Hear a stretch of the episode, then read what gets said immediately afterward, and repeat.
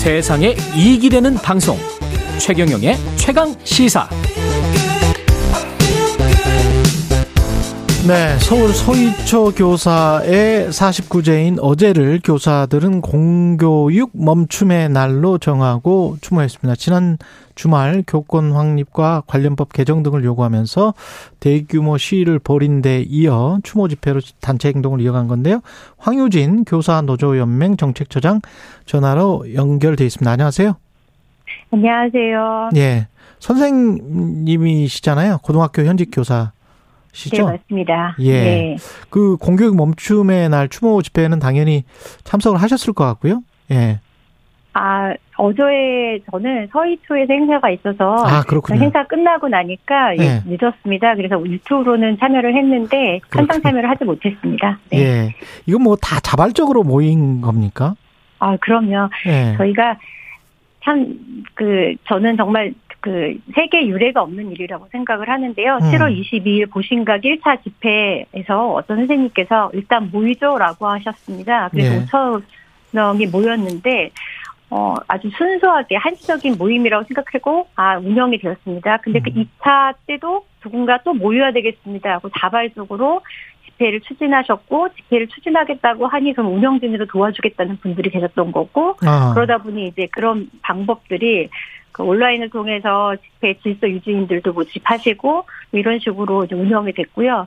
어 이게 어떻게 가능한 일인가 싶은데 저는 음. 놀랍게도 어저께까지 이제 이런 일들이 이어졌던 거죠. 네. 예. 일시에 그냥 운영진도 어 거기에서 그냥 만들고 자발적으로 네. 그렇게 해서 만든 모임이군요. 근데 그래서 아까 전에 이제 단체 행동이라고 표현을 하셔서 제가 깜짝 놀랐는데 아, 예 절대 단체 행동이 아니고 순수한 교사들의 한시적인 개별적인 모임입니다. 개별적인 모임이군요. 예. 네, 그래서 선생님들께서는 이걸 어떻게 표현하시냐면 음. 검은 점들의 모임이다. 근데 이게 검은 바다를 이루게 됐다. 우리가 이런 파도를 만들었다. 이제 이런 식으로 표현하고 계세요. 네. 검은 점들의 모임이다. 검은 바다를 만들게 됐다. 네. 예, 검은 점들이 모이면 이제 위에서 보면 검은 바다가 되는 것이죠. 예. 네. 이렇게 그렇죠. 그 교사들이 모일 수밖에 없는 어떤 여건이 있을 것 같은데요.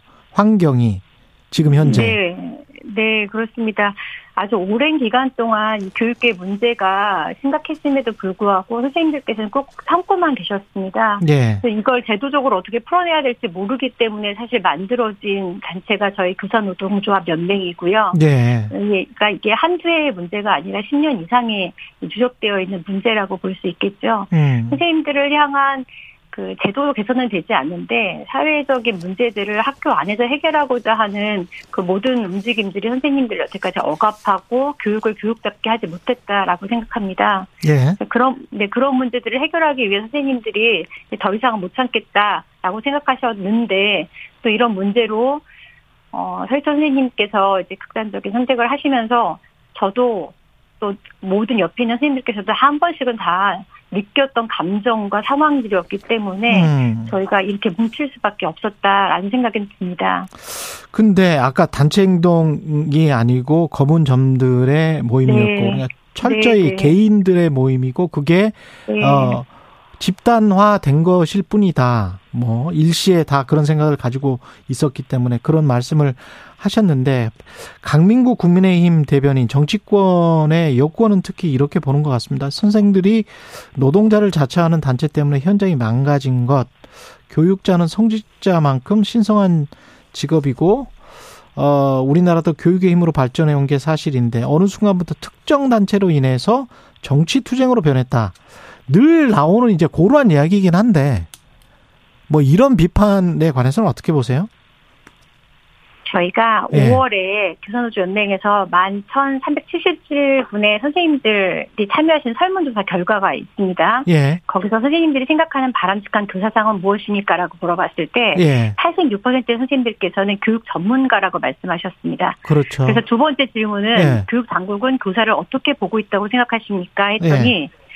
학생을 위해 희생을 감수하고 봉사하는 성직자로 보는 것 같다라고 생각했던 아. 지금 74%였습니다. 그러면 정말 이게 선생님들이 뭐 존경하고 존경을 받을 만한 성직자라고 정- 교육 당국의 도리를 대하는 것이냐라고 보는 그렇지. 것이 아니라 예. 그렇죠. 네, 예. 학생을 위해서라는 프레임 속에서 정당한 대가 없이 모든 희생을 강조하고 하고 있다라는 겁니다. 예. 근데 사실은 이런 일들은 정치권에서 사실 주도한 면도 있습니다. 아, 사회의 모든 문제를 가장 믿을 만하고 안심이 되는 학교를 통해서 해결하고자 여태까지 정치권에서는 움직이셨습니다. 음. 그러니 당연히 저희의 이런 이유 있는 그 행동에 대해서 이해하시지 못하고 예, 이런 프레임을 가지고 저희를 해석하려고 하시는 겁니다. 7월 이후 교육계 움직임은 정책 투쟁과 전혀 상관이 없습니다. 도리어 정치로 인해 교육이 교육답지 못했던 문제점들을 꼭 참고 계셨던 선생님들께서 드디어 어쩔 수 없이 목소리를 내신 것이라고 생각합니다. 근데 어쩔 수 없이 정치가 이제 풀어야 하잖아요. 이 문제를. 정치인들이 뭐 법으로 풀든 어떤 시행령이나 뭘로 풀든 간에 제도적으로 뭔가 풀어야 될 것 같은데 뭐가 네. 뭐가 가장 풀려야 될 문제들입니까?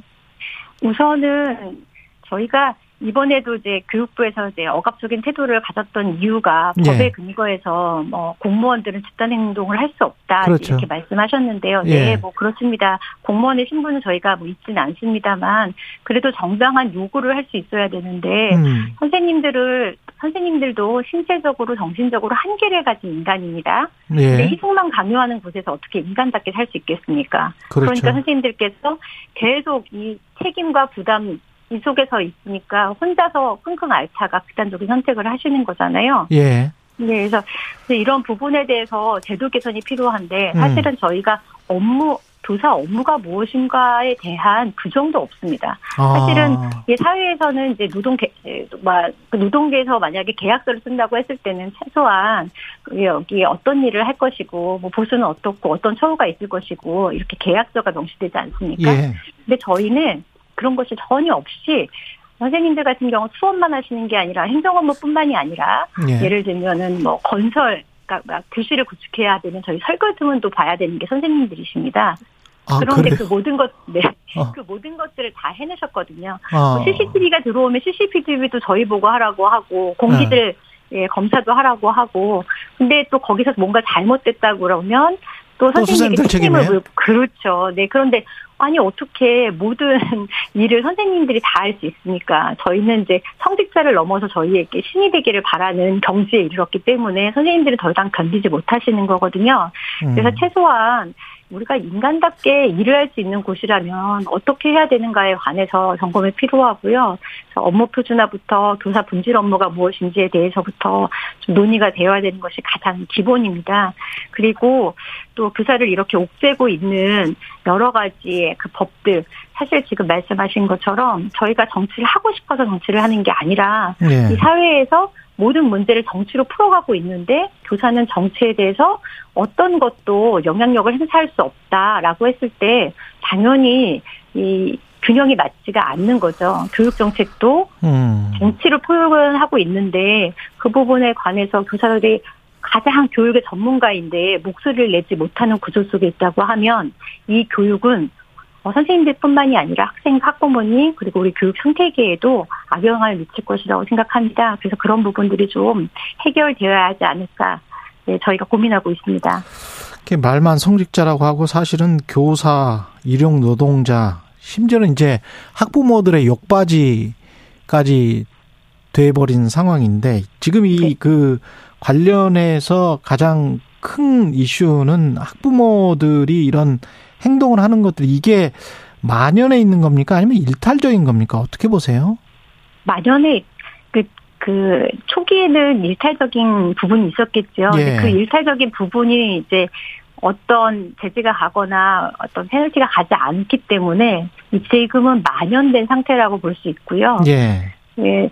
그, 이제 앞으로 저희가 이제, 어, 이 사회적 사건 이후에 교육 현장이 개선이 안 됐다라고 보는 게 선생님들 입장이십니다. 예. 왜냐하면 어 저희가 계속해서 이제 지금 3월 아, 그러니까 이 사회적 사건 이전부터 저희는 이제 이 법을 개정하기 위해 노력했고 이 문제에 대해서 국회나 정부를 찾아가서 개선해 달라고 요구를 했었습니다. 음. 근데도 개선이 잘 되지 않았어요.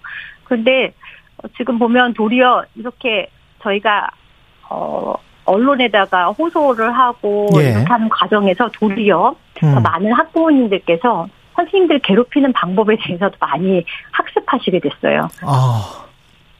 그래서 도리어 이걸 멈추시는 게 아니라 네. 어, 네, 좀 더, 더 많은 민원들이 제기되고 있다는 소식도 있어서 저희가 너무 안타깝습니다. 진짜요? 심, 네, 어. 심지어 요즘에 이제 위치 추적 어플을 통해서 학교 생활을 녹음할 수가 있거든요. 아. 아, 그러니까 이제 자녀를 찾기 위해서 그렇죠. 네, 자녀 예 자녀 위치 추적을 하기 위해서 주변 소리 듣기를 하면 학교에서 이루어지고 있는 모든 그 상황들을 이제 들으실 수 있다고 합니다. 원격으로 이거는- 녹음을 할 수가 있군요. 네, 그렇습니다. 근데 이렇게 되니 이제 이거는 저희가 그- 그또 다른 감옥 속에 있는 거라 감시를 받고 있는 시스템이라고 볼 수 있죠. 그래서 선생님들께서는 굉장히 현실적으로 아무런 방안을 얻지 못한 상태로 어저께까지 이제 이 목소리를 내셨던 거라서요. 그래서 네. 간절하다고 볼 수 있습니다. 예. 네. 빨리 현실적인 대책, 법, 제도가 정비가 돼야 될 것 같습니다. 8372님이 선생님들의 교권 회복 지지합니다. 이렇게 말씀해 하셨고요. 0428님은 우리 아이가 잘 되길 바란다면 우리 아이를 가르치는 선생님들도 잘 되어야 합니다. 이런 말씀 주셨습니다. 고맙습니다. 지금까지 황효진 교사 노조연맹 정책처장이었습니다. 고맙습니다. 네, 감사합니다.